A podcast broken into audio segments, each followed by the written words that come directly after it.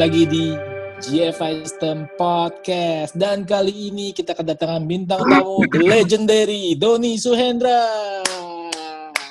Sedap nih. ya, ini uh, selain session player terkeren di Indonesia nih juga ini om yang gitarisnya Krakatau ya, asik. Ya. Om Doni, uh, kira-kira apa aja yang dilakukan sama Om Doni di masa pandemi ini? Uh, ya sebetulnya sih uh, untung ya, untung untung tuh masih ada masih ada beberapa job, uh, terutama rekaman. Ada oh rekaman. Beberapa, ada beberapa job rekaman ya kemarin bikin ini bikin Mars salah satu perusahaan pemerintah. Terus, oh, oke. Okay. Ya sebelumnya tuh ada ada penyanyi muda juga, Arin namanya dia masih SMA dia recording. Terus ada bantuin teman-teman mengisi juga ngisi gitar gitu. Oke. Okay. tapi eh, belakangan ini udah ada ini sih udah ada main di TVRI sama di tujuh ruang tujuh okay. ruang DSS. Padahal uh, ada acara ini juga kemarin Hen ada acara apa? Gitaris untuk negeri ya. Yaitu oh iya seru oh iya. Uh, genjreng ada genjreng. Iya genjreng. Om Doni padahal uh, ya. belum belum belum lama Krakatau kan reunian ya Om? Uh, ya sebetulnya sih udah dari tahun 2014. Oke. Okay. Kalau dihitung. Dan agak terhenti nih di uh, era pandemi ini karena banyak banyak job melayang ya Om ya. Wah banyak banget. Iya. iya, tapi ya yang penting sehat-sehat Om. Ya sehat sehat. Asik. Ya Om mau ya. mulai uh, mengenal gitar tuh gimana Om dari awalnya Om? Kalau boleh tahu Om. Wah, saya kenal gitar kira-kira masih kecil banget ya, masih SMP tahun 71 waktu itu. Oke. Okay. Wah, 71 kita umur berapa, Bro? Belum lahir. Terus 71 ya? Hmm. Iya. Yeah era-era berarti era-era apa tuh ya dulu ya tahun tujuh satu ya Beatles ya Led Zeppelin yang jelas Led Zeppelin wah ya karena karena saya pada waktu itu uh, belajar main gitar tuh main lagu apa sepotong-sepotong tuh main lagu Led Zeppelin main lagu Deep Purple Led Zeppelin era-era itu tuh ya itu Led Zeppelin lagi di puncak karir banget ya. 71. iya. Tahun 71. Oh, terus bisa ke Swift Led Zeppelin kan rock ya. Uh, kalau Led Zeppelin kan lebih ke genrenya rock, rock ya. Iya. Nah, terus ke bisa shift ke jazz gitu, progressive jazz, rock itu gimana? Oh. Uh, pindah mulai menyenangi jazz itu adalah tahun tujuh sembilan lah, tujuh sembilan delapan puluh antara tujuh sembilan delapan puluh ya apa uh, mulai mendengarkan apa Miles Davis, John McLaughlin, terus uh, Aldi Meola. Ya pada waktu itu sih yang paling seru yang menjembatani banget tuh John McLaughlin karena dia main rock hmm. ya, main rock juga. Mahavishnu ya. Ah, uh -uh, Mahavishnu. Jadi agak agak nyambung lah di situ. Oke, okay. itu itu inspirasinya ya Om ya. Sedangkan kalau misalnya Om Doni sendiri belajar gitarnya dari mana Om? Kalau belajar gitar sih saya dulu pernah belajar sama uh, senior saya dulu di Bandung tuh ada uh, namanya Um Freddy ya, Freddy Prandi. Freddy Prandi. Freddy Prandi. Dulu panggilannya Freddy T ya. Dulu wah itu gitaris jazz memang. Oh. nah, ada Edi Karamoy juga. Iya. Edi Karamoy, tapi uh, saya kemudian belajarnya sama Um Edi Freddy, Freddy itu, Um Freddy itu. Sekarang masih ada loh itu Um Freddy. Oh, di masih di Bandung dia? Di enggak di sini di Pondok Indah. Oh. Oh, oke oke oke. Asik. Um Freddy masih ada. Cuman sayang jadi keputus waktu itu Um Freddy itu begitu uh, lagi seru-serunya ngajar saya dia hmm. pindah ke Amerika pindah ke Amerika oh. berapa berapa tahun gitu baru hmm. balik lagi uh, kira-kira 10 tahun yang lalu lah baru balik lagi ke Indonesia oh oke okay. oh, oke okay, okay. uh, debut pertama Om Doni pas saat mulai dikenal publik kapan tuh Om awal-awal manggung Wah, kalau saya gimana ya? Saya saya uh, apa? pada waktu itu agak berbeda ya. Saya tuh tidak terlalu tidak terlalu apa berpikir bahwa saya nih dikenal apa enggak, saya nih ditonton orang apa enggak gitu. Okay. Karena karena buat saya itu adalah uh, meternya itu adalah uh, saya ini harus optimal gitu bermain apa bermain musik gitu bermain gitar ini saya harus optimal. Nah pada waktu itu saya betul-betul betul-betul menekuni gitar dan tanpa terpikir sih saya ini apa saya ini siapa saya ini uh, apa pemain jazz atau pemain rock saya enggak jadi saya istilahnya saya memainkan apa yang saya suka dan apa yang betul-betul menjadi tantangan itu saya itu saya lakukan gitu ya. Ya seperti yeah. kalau sekarang kan Henry kan wah lagi ngebut uh, terus dikejar terus. Uh, jadi Om Om Doni itu uh, mau dikenalnya lebih ke genre mana Pak? Om Om Doni kan bisa saya enggak sebetulnya sih uh, target saya adalah uh, uh, sound dan main saya ya. Saya jadi saya tidak tidak tidak oh. sangat tidak memikirkan apakah saya dikenal atau tidak mau dikenal kan mau enggak terserah aja. Tapi yang penting uh, saya ini bisa bermain optimal ya, bisa bermain baik dan saya selalu mencari mencari apa bagaimana bermain baik itu dan tentunya bermain baik itu kalau sekarang sih udah menjadi sebuah kesatuan bahwa bermain baik itu harus memiliki sound yang baik. Yeah. Itu sudah sudah menjadi sudah menjadi apa sebuah uh, satu paket gitu ya. Jadi okay, kalau okay. kalau dulu kan di relay itu misalkan dari gitar masuk ke Marshall atau ke Fender misalkan terus di todong mikrofon. Hal poin yang paling penting kan adalah bagaimana eh, kita ini bermain di panggung bisa di eh, relay ke depan dengan suara seperti yang kita kehendaki. Nah itu eh, pada zaman dulu itu sangat sangat sulit sekali karena kita kan tidak tahu bagaimana sound kita keluar. Iya betul. Eh, monitornya sangat sangat sangat tidak memadai seperti sekarang.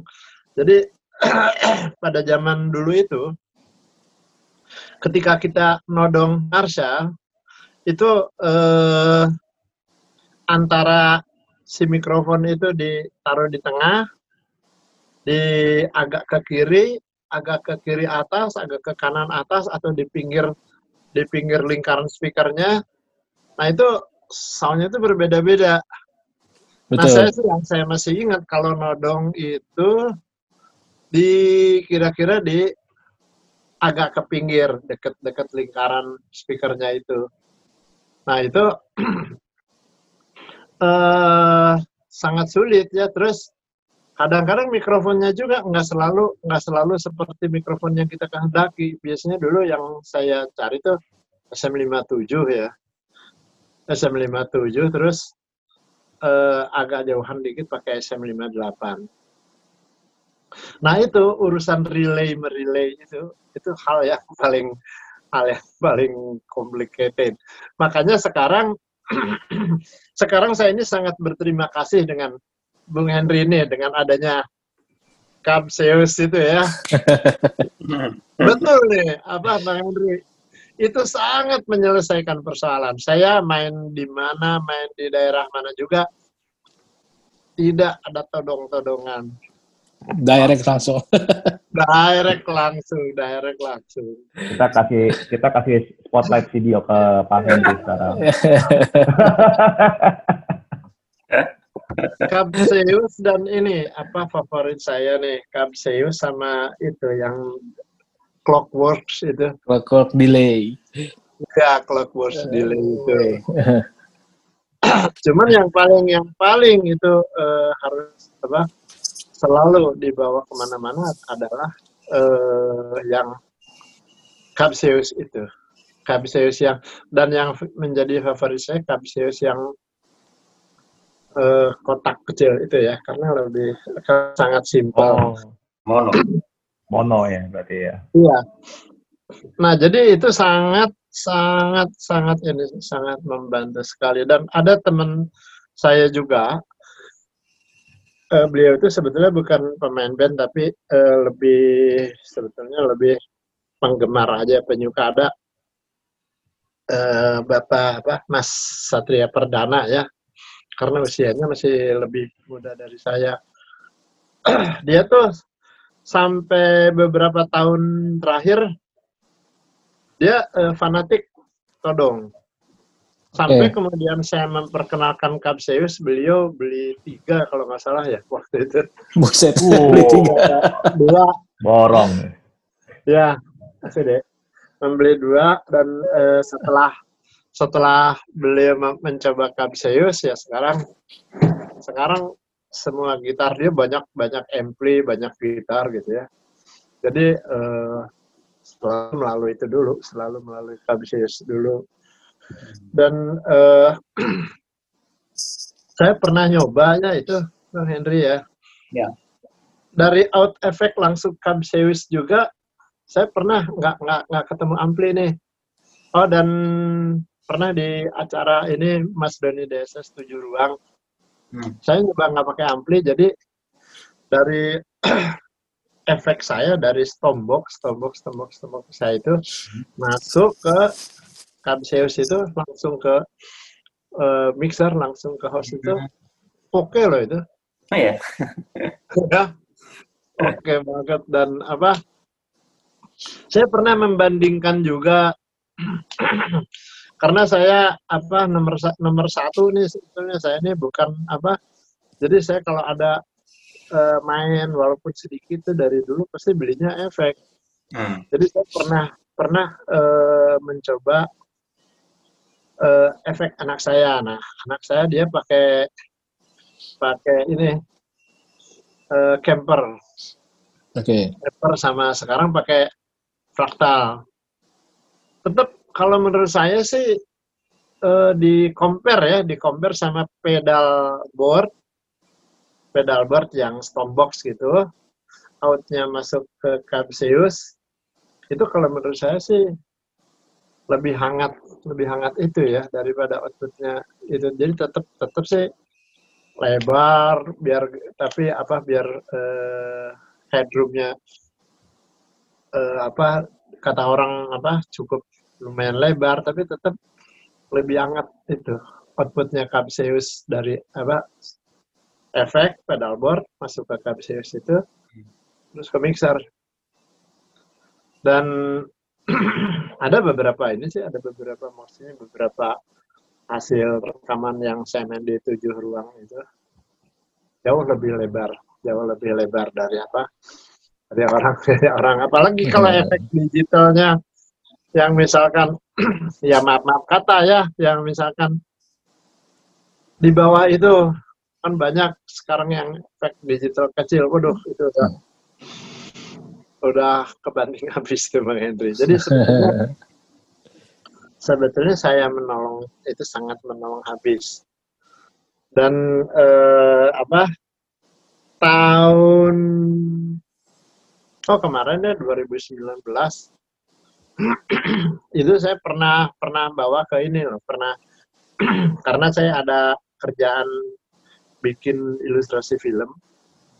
Walaupun film itu nggak jadi nggak jadi apa nggak jadi tayang tayang karena bos filmnya itu adalah uh, udah mening udah maaf ya udah meninggal karena covid. Oke. Okay. Beliau itu adalah uh, staf ahlinya Kemenperin, jadi Kementerian Perindustrian sama Pak apa di ada di belakang juga ada Pak Hatta Rajasa ya. Itu bosnya beliau. Nah itu bikin film. Terus mus musiknya udah selesai scene-nya udah udah selesai. Eh beliau itu pergi ya mendahului karena karena COVID-19 ini. Nah itu dulu waktu saya ke ke San Francisco itu kebetulan mixingnya di sana mixing masteringnya di sana karena tracknya sangat banyak banget. Di sini saya nggak tahu nggak tahu masih di mana ya mixing itu. Nah itu saya bawa ke sana dan karena ada beberapa track yang harus saya harus misi gitar saya bawa itu bawa apa bawa Camseus itu. Hmm. bawa Camseus karena ya istilahnya nggak susah gitu ya kita nih mencari mencari sound yang di box outputnya Camseus terus langsung masuk ke mixer jadi lah itu udah jadi. Nah mereka mereka mereka lihat ini apa dibilang oh kayak apa? Kayak mereka bilang kayak semacam ini ya kayak apa? Si operatornya bilang kayak semacam EDA hmm. EDA apa gitu ya. Uh, terus di compare bagusan saya punya ternyata. wow, itu di San Francisco ya, Om? Iya, tahun 2019. 2019. Oh, baru Mm -mm. Ya. Wah, jadi gokil. si operatornya itu ada katanya nih apa? Dia bawa itu ADA. Ternyata kurang ini ya, kurang lebar dibanding dia itu. Oh, ada. Wah, disclaimer, dia, disclaimer. ya. Dia bilang, dia bilang ntar katanya saya kalau mau beli nanti saya akan akan call kamu uh, nanti gimana ca cara ininya. Tapi sampai sekarang belum belum belum call saya hmm. semenjak apa pandemi kita nggak ada hubungan gitu jadi hmm. apa itu jadi Capsius kecil itu sangat luar biasa Bang Henry dan uh. saya nggak takut bermasalah ya karena uh, biasanya kan efek-efek itu suka ada kerusakan suka ada uh, ya nggak jalan misalkan atau kurang bekerja kan dengan baik ini saya uh, tanpa ada ketakutan ke arah sana karena bisa menghubungi Bang Henry langsung. Deket ya. ya seperti yang beberapa waktu lalu ya, Bang Henry yang bisnis yang double. Iya. Jadi entah apa itu saya apa isinya tapi luar biasa. Luar biasa itu bukan bukan bukan cuman kata saya loh. Kata orang-orang yang dengar. Nah. Berarti kan eh, kalau sebagai sebagai sebagai pelajar ya kita harus harus sama dong kupingnya dengan listener kan dengan pendengar. Nah hmm. kalau kalau enak menurut kita aja kan belum tentu menurut orang lain. Betul. Nah, oke okay lah. Itu ya Om ya. Iya. Oke kita lanjut. Om, dengar-dengar anaknya ya. gitaris juga ya Om ya? Iya. Gim, uh, cerita dong om dia di band apa atau dia sebagai musisi apa om biar pada tahu nih. Uh, dia main di ini sih main sekarang di bandnya itu Dunia namanya. Dunia. Uh Oh oke. Okay.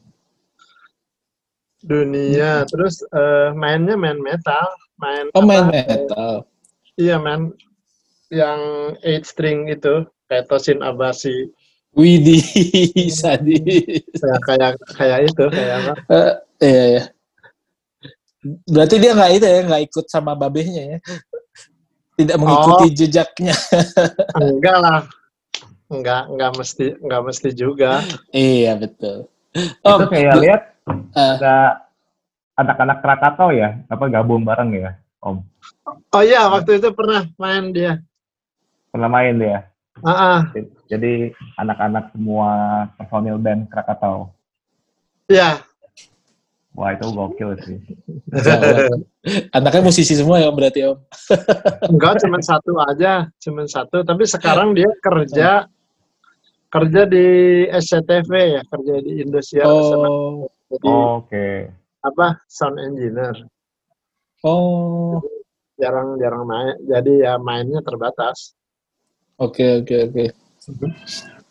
Om, tahun 1985 dulu Om eh, menjadi gitaris terbaik di Yamaha Light Music Contest. Itu di Jepang ya Om ya?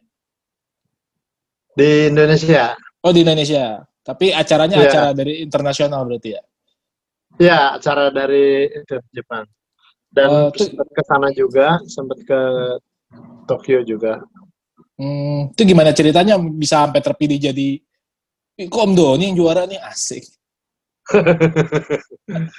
ya, eh ya ikut itu, ikut apa kontes itu Yamaha itu. Eh, itu udah sama Krakatau belum? Ya, iya sama Krakatau menang menang itunya, menang light music contest ya sama Krakatau. Oh, nah setelah Om Krakatau mendapat versi pertama.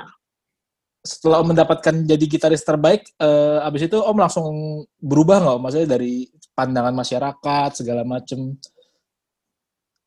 Ya kalau pandangan masyarakat saya nggak tahu ya karena yang Hmm. saya sih ya istilahnya terserah aja. Tapi Ya, job nambah lah Om ya.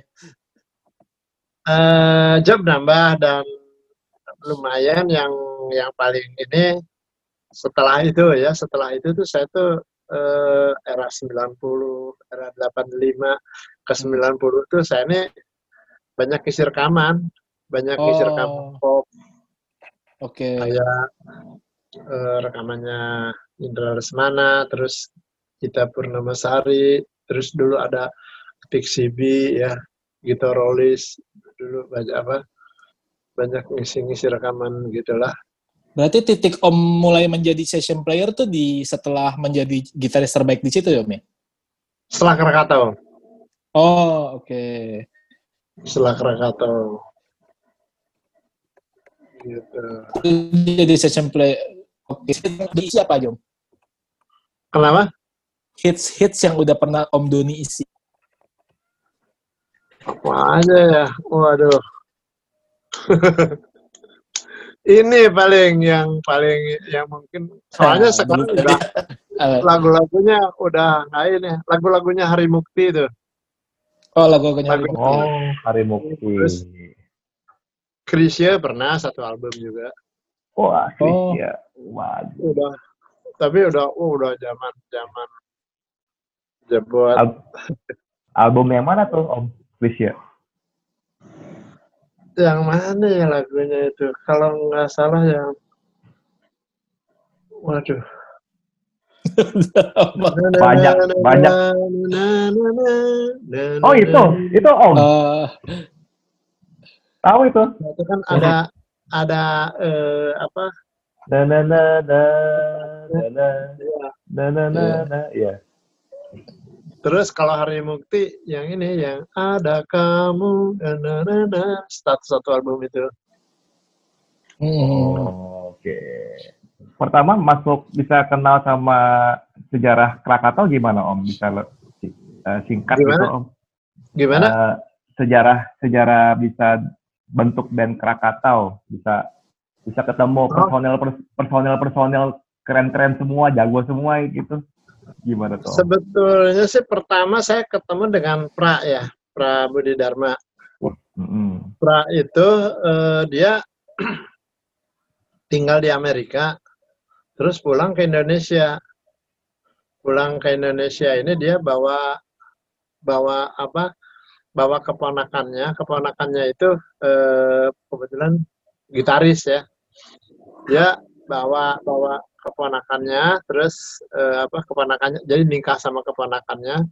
Nah suami keponakannya itu gitaris, terus ada sama pemain drum satu. Nah itu main di Bandung. main di Bandung eh uh, tuh heboh banget karena mainnya ini gitu mainnya uh, jazz rock main fusion trio gitu hmm. terus ketika keponakannya sama temennya tuh pulang nah dia nyari partner waktu itu kebetulan saya saya ngejam juga apa kenalan juga.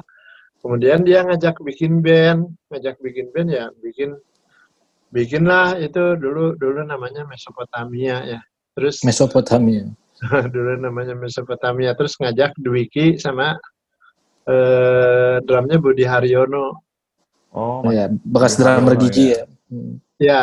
Hmm. hmm. itu. Terus Gilang Pak Gilangnya Gilang Ramadan belakangan oh ya, Gilang itu kemudian kemudian uh, jadi 86 kalau nggak salah. Oh, itu. Jadi ketika Budi itu ada harus rekaman terikat rekaman dengan band Makara ya kalau nggak salah waktu itu. Hmm. Terus hmm. nggak uh, bisa rekaman dengan kita ya, karena terikat terikat ini ya terikat apa kontrak. Jadi akhirnya uh, Gilang juga dia baru baru pulang juga terus mainlah ngajakin Gilang hmm. nah, Gilang terus kemudian Indra gabung oh Indra gabung ya nah pada waktu itu kan yang penyanyi kita ini Ruth Sahanaya sama oh, iya. oh. Uh-uh. Ruth Sahanaya sama siapa Om sama Hari Mukti Hari Mukti oh ya Okay. Nah, cuman Ruth Sahanaya itu udah dikontrak sama Aquarius. Oke. Okay. Hmm.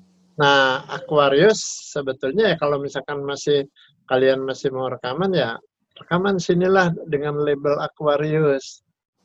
Tapi kita tapi kita menolak karena kita sudah dideketin eh, Pak Koy waktu itu. Pak Koy itu billboard Billboard Records. Ya? Oh, Billboard Records ya. Jadi ya nah, kita mau mau kan hmm. harus nyari penyanyi lain. Oh, nah, dia, ada yang juara musik lain musik kontes juga ya Tri Utami. Ya kita oh. kita kita ajak ke Jakarta, kita apa eh di audisi, kemudian rekaman sama Tri, Tri Utami. Wah. Wow. Gitu. Nama Krak nama Krakatau dari mana tuh Om? Nama Krakatau itu ya eh, sebetulnya yang bikin eh, Pra, saya dan Dwiki waktu itu. Termasuk oh. Budi juga. Jadi yang yang yang apa yang eh, pada saat mau ikut Light Music Contest mm-hmm. banyak banyak kritikan ya dari wartawan-wartawan Bandung dan orang-orang Bandung Wah, itu susah tuh katanya nama Mesopotamia tuh terus apa ya yang yang istilahnya cukup apa eh, familiar dan mudah di inilah dikenal untuk orang yang kece ya. Hmm. ya. ya, ya. Wah, orang, orang luar kan kenalnya apa di Indonesia itu ada Gunung Krakatau ya. Jadi ya, nama Krakatau aja gitulah kira-kira. Oh, simple ya. Jadi ya. Iya. Oh, oke okay, oke. Okay. Nah, itu kan pas era itu kan banyak 80s ya, rock-rock semua ya, zaman-zamannya yeah. rock ya. Nah, yeah. bisa Om kawan-kawan tuh bisa beda sendiri tuh gimana tuh ceritanya tuh? Uh, mungkin mungkin gini. Uh, saya dengan pra ini sudah apa su, uh, musiknya itu pada waktu itu 85 itu sudah uh, fusion, sudah dengar sudah dengar jazz rock ya, sudah dengar hmm. musik jazz rock. Hmm. Jadi Jadi eh, itu yang yang apa yang yang yang dekat sama kita yang kerap dengan kita. Akan tetapi kan si apa Budi Haryono itu dia bekas dia drummer rock sebetulnya. Hmm. Jadi jadi jadi eh, jadi band Krakatau itu dulu pada waktu itu tuh jadi band apa band fusion tapi lebih cenderung ke rock ya karena Budi itu lebih mainnya ngerok jadi lebih cenderung oh. kencang Iya iya iya, benar benar. Kencang. Hmm. Setelah setelah uh, Gilang Ramadan datang beda jadi beda ya stylenya ya. Hmm. Uh, ya dari jadi agak beda. Agak beda ya. Oke. Okay. Nah, di pada waktu itu ya ini sedikit sedikit ini sedikit flashback. Ya. Saya itu eh, kalau manggung itu agak agak agak agak agak bermasalah dengan miking itu. Hmm. nah, jadi eh, tahun berapa ya? Tahun 91 9 tahun 91 jadi saya Indra Gilang dengan Um Embong tuh sempat ke eh, Amerika sempat ke Amerika dan gitaris favorit saya tuh dulu tuh Alan Holdsworth jadi Alan, Alan Holdsworth wow. itu saya perhatikan dia tuh gimana sih kalau kalau mikingnya itu ternyata si Alan Holdsworth itu sudah lebih dulu memikirkan kabinet simulator itu. Hmm. Jadi jadi dari dari dari apa dari efek-efek efek dia itu masuk ke preamp kemudian outputnya itu masuk ke speaker emulator. Nah speaker emulator itu yang eh, kemudian di relay. Nah itu sebetulnya teknologi yang apa yang orang-orang sekarang baru melirik ya itu pada waktu itu saya sudah sudah sangat memikirkan itu, sudah sangat memikirkan kabinet simulator itu. Dan uh, saya dulu pernah punya yang keluaran Rocktron yang pertama saya punya tuh Juice Extractor. Mungkin Bang Henry pernah dengar kali ya? Hmm, belum sih, belum pernah. Juice Extractor. Nah, cuman kamu cuman kemudian apa eh, saya nggak jadi nggak lama pakai itu karena itu sis, eh, prinsipnya tuh eh, ini kayak loading apa kayak kayak cap clone gitu. Hmm, Oke. Okay. Jadi nggak lama tuh tabung tabung dan uh, ampli kalau ampli tabung itu banyak banyak kena juga Bang Henry. Hmm. Sama sama alat itu. Jadi memang enak tapi dia makan ini makan apa? Makan amplifier. Oh gitu. Iya. nah kemudian ada uh, berikutnya itu ini groove tube Groove Tube itu ngeluarin uh, kabinet emulator. Hmm. Nah, itu kabinet emulator itu jadi tetap keluar di dikeluarkan di ampli tapi sebelum masuk ke ampli dia masuk GT dulu, Groove Tube dulu terus baru ke speaker. Jadi memang ada buangannya juga. Oke. Okay.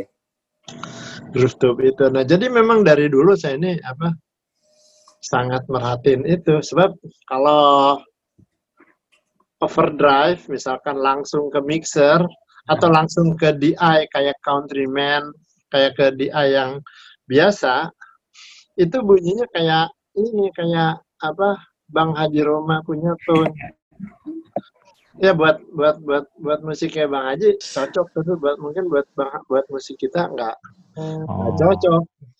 Iya dan malah Bang Haji juga Bang Haji juga terakhir dia nanya nak dia kayaknya mulai tertarik ini apa dengan dengan dengan apa dengan sound apa eh, kabinet simulator itu.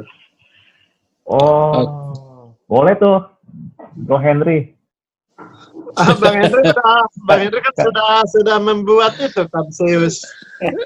sudah menjawab semuanya dengan Kapseus. Bang, Bang, Bang Haji Roma. Ya.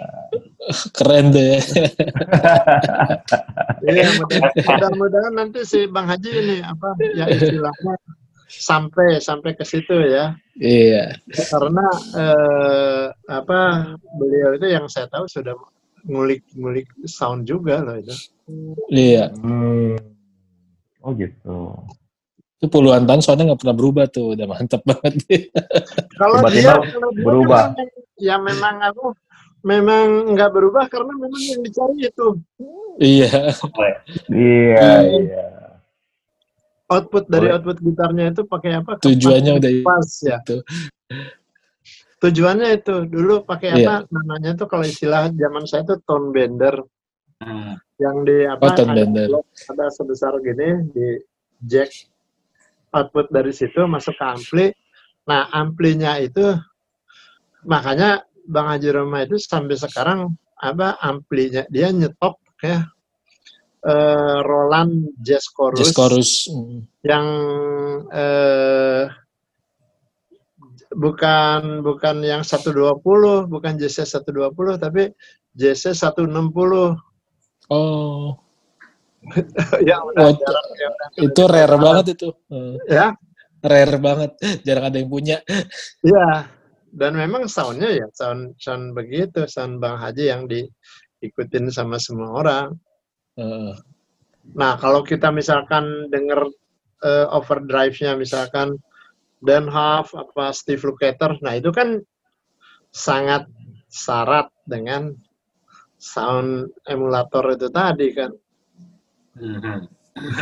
iya iya iya. Om Doni, ya lanjut ya. Om Doni ya. ini uh, dari awal kiprahnya itu uh, seorang gitaris yang menganutnya tuh kayak arak FX atau Stormbox aja sih Om. Kenapa? Om Doni dari awal kiprah bergitar dari dulu ah. menganutnya tuh uh, lebih kerak FX, rak system atau Stormbox aja Om. Nah, Oh, dia pada zaman Java Jazz itu itu pakai pakai rack pakai rack system. Oh, pakai rack system. Ah, jadi jadi eh, zaman Krakatau itu 85 86 itu pakai Stormbox. Terus yang saya ingat nih ya, kemudian saya naik ke ini ke Roland eh, GP GP 8, hmm. Roland GP eh, 16 Terus kemudian ada SPX juga waktu itu Yamaha SPX, SPX ya. ya. Nah, itu menjadi favorit saya jadi SPX 90. Nah, kemudian eh pakai kemudian pakai itu preamp EDA itu EDA preamp. Nah, nah cuman EDA preamp itu walaupun dia preamp gitar ketika dia eh, apa outputnya itu masuk ke power, kemudian power keluar dari speaker, tetap aja kan prinsipnya kayak kayak head amp, kayak kayak amplifier, kayak amplifier biasa preamp, amp kemudian speaker. Hmm. Tetap aja begitu, cuman eh, apa dari dari ADA itu masuk dulu beberapa efek. Nah, cuman masalahnya, masalahnya okay. itu kan tetap bagaimana mengemulate uh, apa si sound sound yang keluar dari apa dari speaker saya itu tetap aja kan harus ditodong iya untuk, betul untuk untuk untuk untuk ke depan itu nah jadi kalaupun misalkan uh, dulu rek uh, rack sistem saya dulu mas dari ADA kemudian pernah juga pakai uh, Mesa Bukit apa? Ya rektif uh, apa? Triaksis. Triaksis ya. Nah triaksis tuh pernah juga keluar dari triaksis itu. Nah tapi uh, ke, uh, apa kemudian masuk ke mixer. Dulu ada mixernya itu rain rain mixer rain mixer itu. Yeah.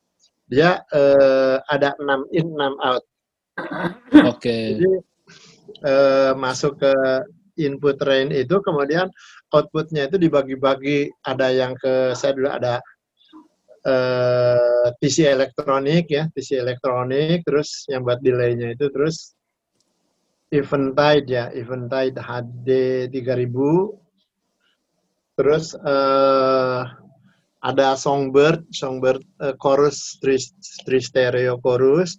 Nah itu kemudian output output itu masuk ke mixer. Oke. Okay. Balik lagi ke uh, rain itu ke inputnya, kemudian uh, master outputnya kan ke power. Nah tetap aja, tetap aja apa? Cuman kencang doang, tetap ada ada sound yang yang saya kurang sukanya itu yang biz, yang gitu, yang apa? Yang okay. uh, sound, sound metal, sound metal itu. Nah itu yang kemudian saya pikirkan dari dari EDA sebelum masuk ke Rain itu sebelum sebelum di split menjadi beberapa output. Nah, itu saya masuk ke GT itu tadi, GT yang apa? Yang Groove Tube speaker emulator. Groove Tube ya. Iya, jadi jadi yang masuk ke efek-efek saya itu sudah di-emulate semua. Jadi dari mixer itu, dari mixer itu outputnya baru bisa eh, apa? uh, kabel apa sih um, yang itu tuh yang apa yang colok yang tiga tuh Acceler. yang tiga iya itu bisa bisa bisa langsung bisa langsung ke mixer Iya. karena sudah aman sudah di emulate duluan oke okay.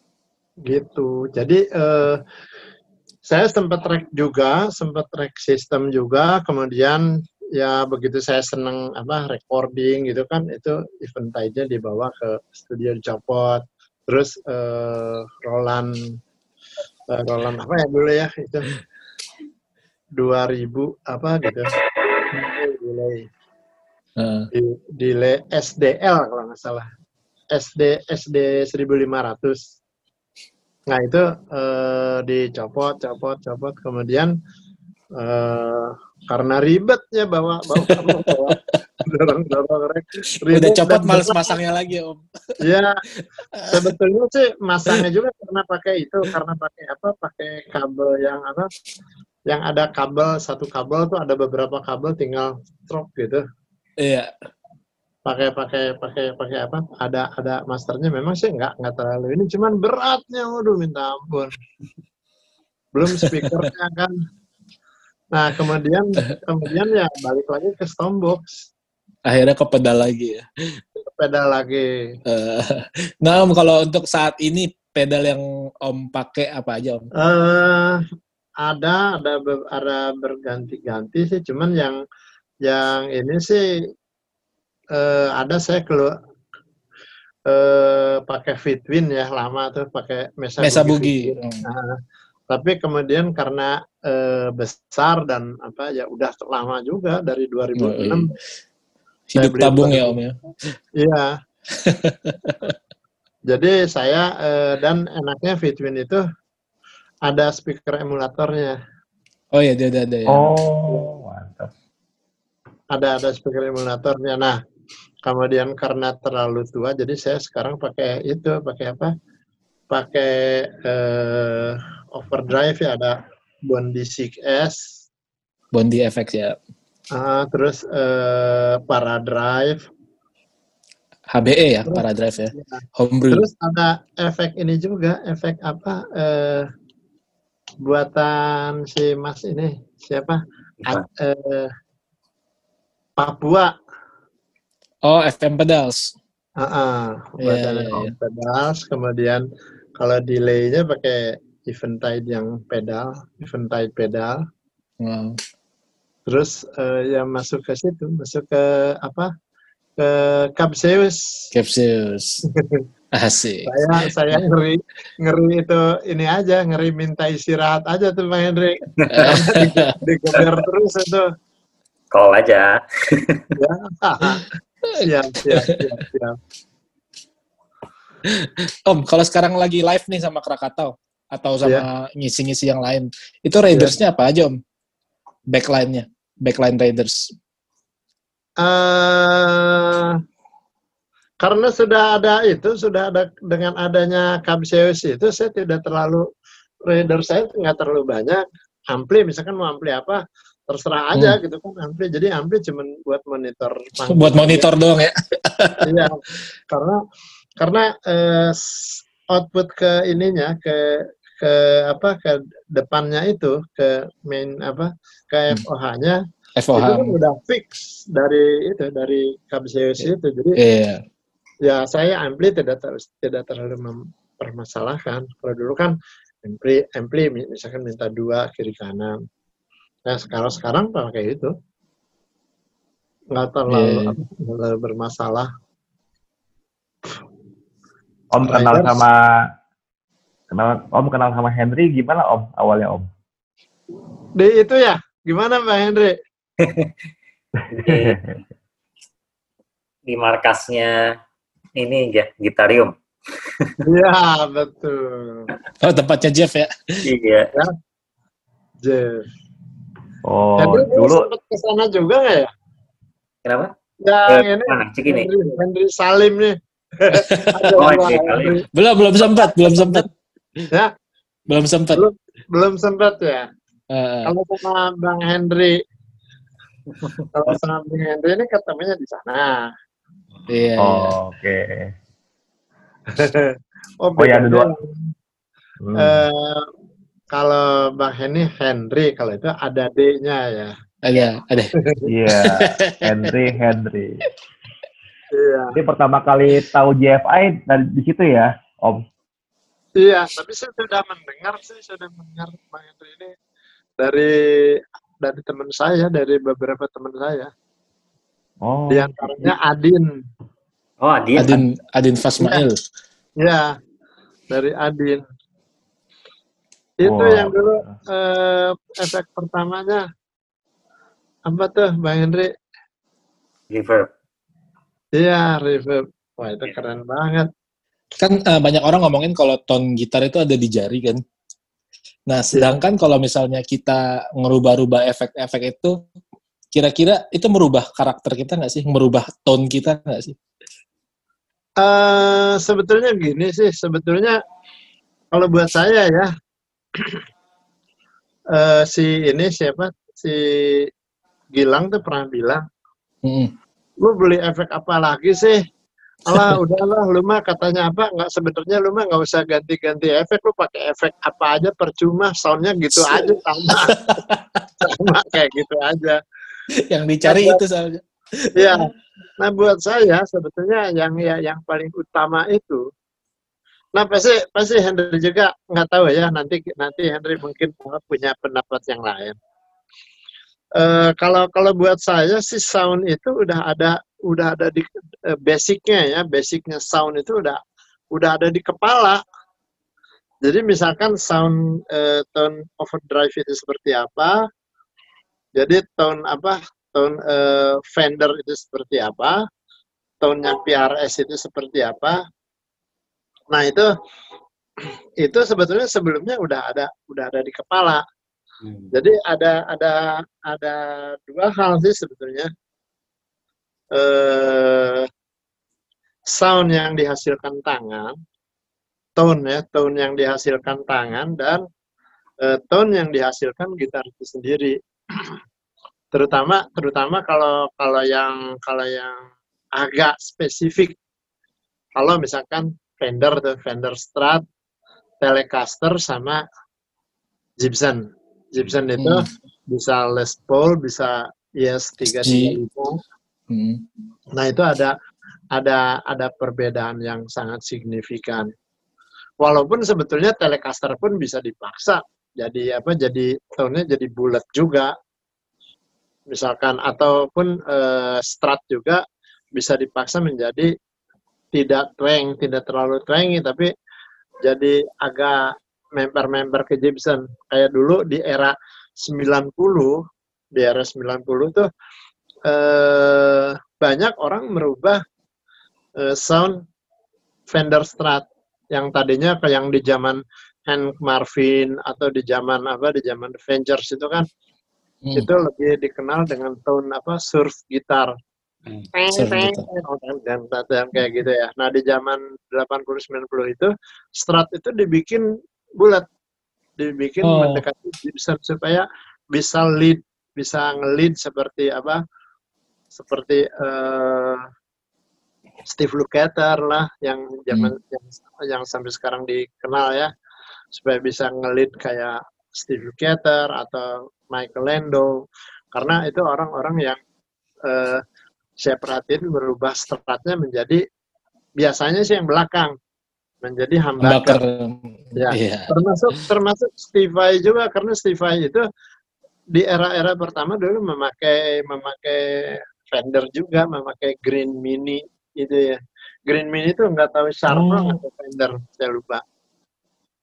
Cuman uh, saya perhatikan sih kalau Stevie itu neck sama itu dirubah jadi humbucker yang jadi apa? Jadi eh, apa sih namanya itu? Nah kalau yang tengahnya itu tetap single single strat. Jadi okay. jadi agak agak dirubah. Nah itu apa? Hmm, dari perubahan itu banyak sekali apa? Bagaimana kita apa?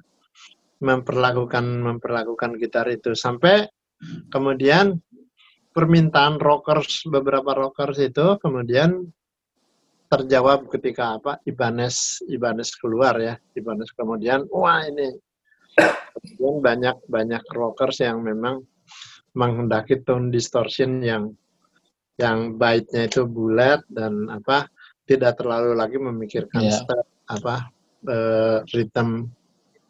Nah itu uh, kalau menurut saya sih ya tone-tone itu yang apa yang banyak yang banyak saya perhatikan itu. Jadi dari tone tangan, uh, tone gitarnya itu sendiri, nah kemudian outputnya itu ampli amplifikasinya itu. Oh, Oke. Okay. Om sekarang gitarnya pakai apa? Ya? Gitarnya sekarang pakai apa? Gitar sekarang ada saya ada PRS hmm. untuk ya bisa ke sana kemari lah. Terus ada Sur juga, ada Sur. Terus uh, sama ini sama Gibson ES 335. Nah, yang Fender, Fender saya kemarin karena ini ya karena karena kesulitan nggak ada income nggak ada acara nggak ada itu vendor saya tuh sempat di apa udah dibeli orang. Oh. Favoritnya apa? Gitar. Ya? gitar favoritnya yang mana? Hmm, antara dua sih antara kalau buat kalau buat main jazz sih tiga tiga lima ya tiga tiga lima. Terus uh, kalau buat main ya all round gitu antara PRS sama Sur lah karena Sur itu mewakili vendor. Oh, iya. Karena karakter karakter vendor itu nggak bisa da dapat dari PRS. Hmm. Tapi di Sur juga kadang-kadang nggak bisa nggak bisa setebal PRS juga.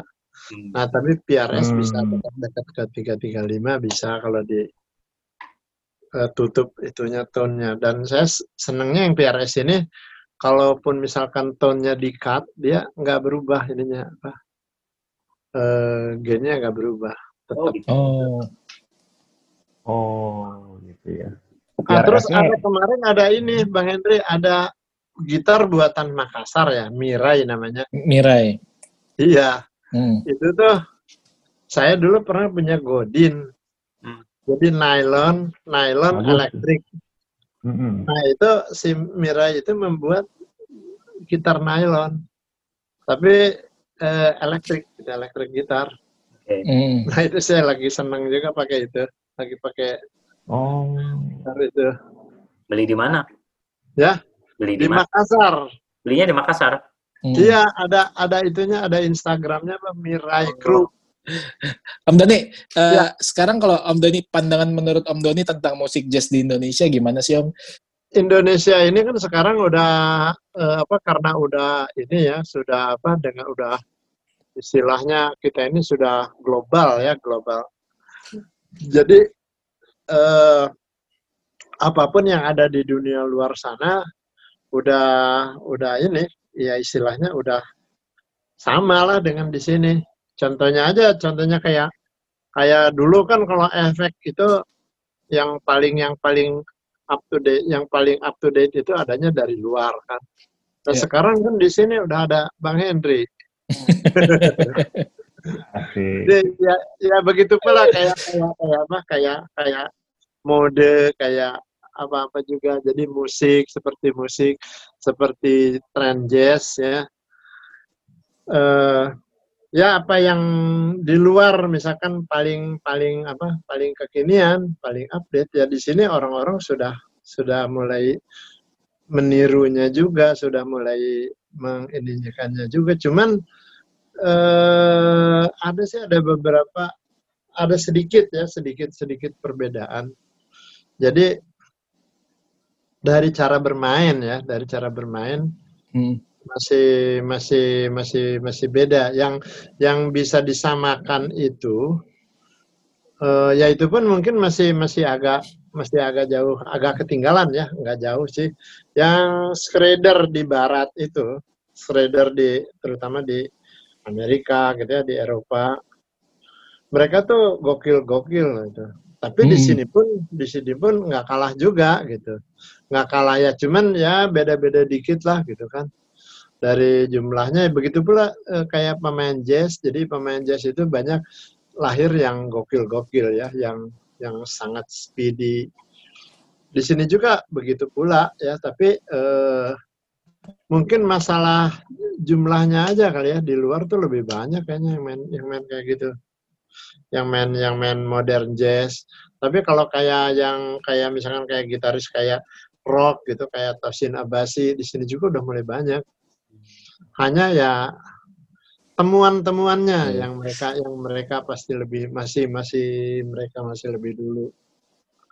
Tiap hari masih ada apa kayak ritual latihan gitu tiap pagi atau tiap hari. Fingering gitu. Hmm, atau... agak menurun ya. Agak menurun terus terang. Hmm. agak menurun nggak tahu apa. Ya mungkin siklus juga ya siklus apa usia atau apa saya sekarang ya, ya. tiga 63 Tapi ya. kalau kalau ngelihat John McLaughlin sih waktu waktu ke sini, waktu dulu ke Bali, uh John McLaughlin tuh umur uh, berapa ya? Dia umur tujuh berapa ya? Tujuh enam apa tujuh tiga? Oh. Mm -hmm. Iya dia itu apa? Pagi-pagi itu jam 9 sampai jam 11 itu latihan gitar. Oh, latihan gitu. gitar. Jadi jadi pagi-pagi setengah tujuh tuh beliau itu surfing loh itu. John McLaughlin. Setua surfing. Oh ya surfing di Bali? Iya. Wow. Iya. Surfing terus ada surfing itu kita tungguin kan di ininya di apa di penginapannya itu datang ngobrol sebentar terus latihan dia sambil nemenin kita ngobrol dia latihan aja terus oh sambil ngobrol tangannya ke mana gitu ya Ya, latihan terus. Kira-kira kalau menurut Om Doni sendiri, musisi jazz Indonesia yang baru-baru nih, yang bakal menjadi masa depan musisi jazz Indonesia nih siapa Om? Banyak ya di sini uh, yang saya tandain tuh ada si ini uh, Biondi ya. Biondi Noya. Biondi terus uh, Gerald juga Gerald ini. Gerald Situmorang. Ya. Yeah. Itu banyak kalau itu gitaris ada Rob eh, Robert ya Robert Mulyara Harja. Hmm. Ada Tio juga. Tio Alibasa. Yeah. Om Doni, nih uh, sebagai penutup nih uh, tips dari Om Doni buat teman-teman yang dengerin nih untuk menjadi seorang yeah. musisi pro dan menjadi seorang session player yang pro gitu. Kira-kira apa aja sih Om yang harus dilakukan? Uh, kalau jadi session player sekarang kayaknya uh, harus ini banget ya, harus presisi banget. Jadi hmm. uh, apa baik uh, kemampuan kemampuan bermainnya sama hearingnya itu harus betul-betul betul-betul apa presisi betul-betul okay. presisi precise banget ya juga uh, saya perhatiin ya ada beberapa uh, session player sekarang ini. Ada yang misalkan mainnya tuh bagus, mainnya uh, sangat presisi banget. Tapi uh, dia kurang merhatiin di sound ya, saya. Oh, oke. Okay. Jadi sound dia pakai pakai box, pakai box kecil, pakai stombox uh, digital kecil. Terus uh, saya pernah nanya itu enggak ini ya, kamu tidak memerlukan uh, emulator, saya bilang tuh sound emulator. Oh ini udah ada sound simulatornya sendiri katanya, udah ada M simulatornya sendiri.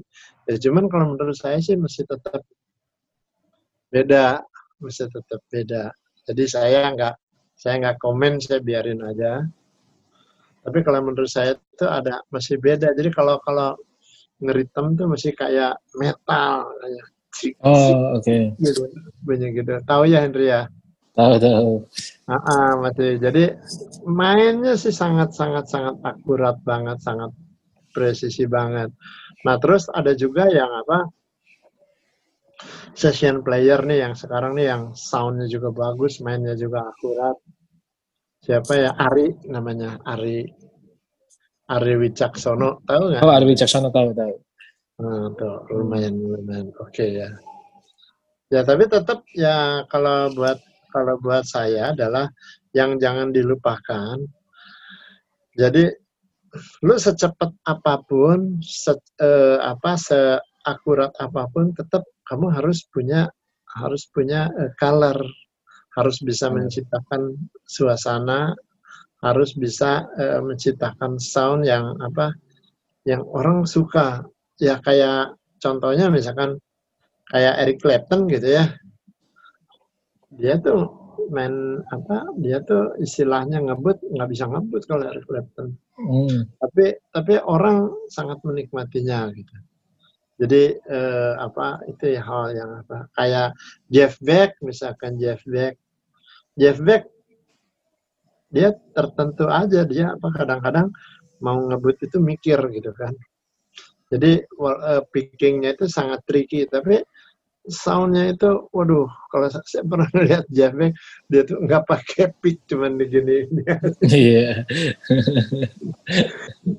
nah itu dan uh, itu luar biasa. Ya jadi mungkin ya perhatikan tetap tetap berlatih ya, tetap berlatih dan tetap pasang kuping karena kuping hmm. itu yang paling utama yang apa mendengarkan bagaimana permainan kita dan bagaimana sound kita. Itu kali ya. Itu ya. Oke deh om. Om terima kasih banyak untuk waktunya sudah disediakan buat JFI System om. Semoga ya. om Doni sehat terus dan nanti kelar pandemi manggungnya banyak lagi. Ya okay. sampai jumpa lagi di JFI System okay. podcast. Thank you. Sama-sama uh -uh.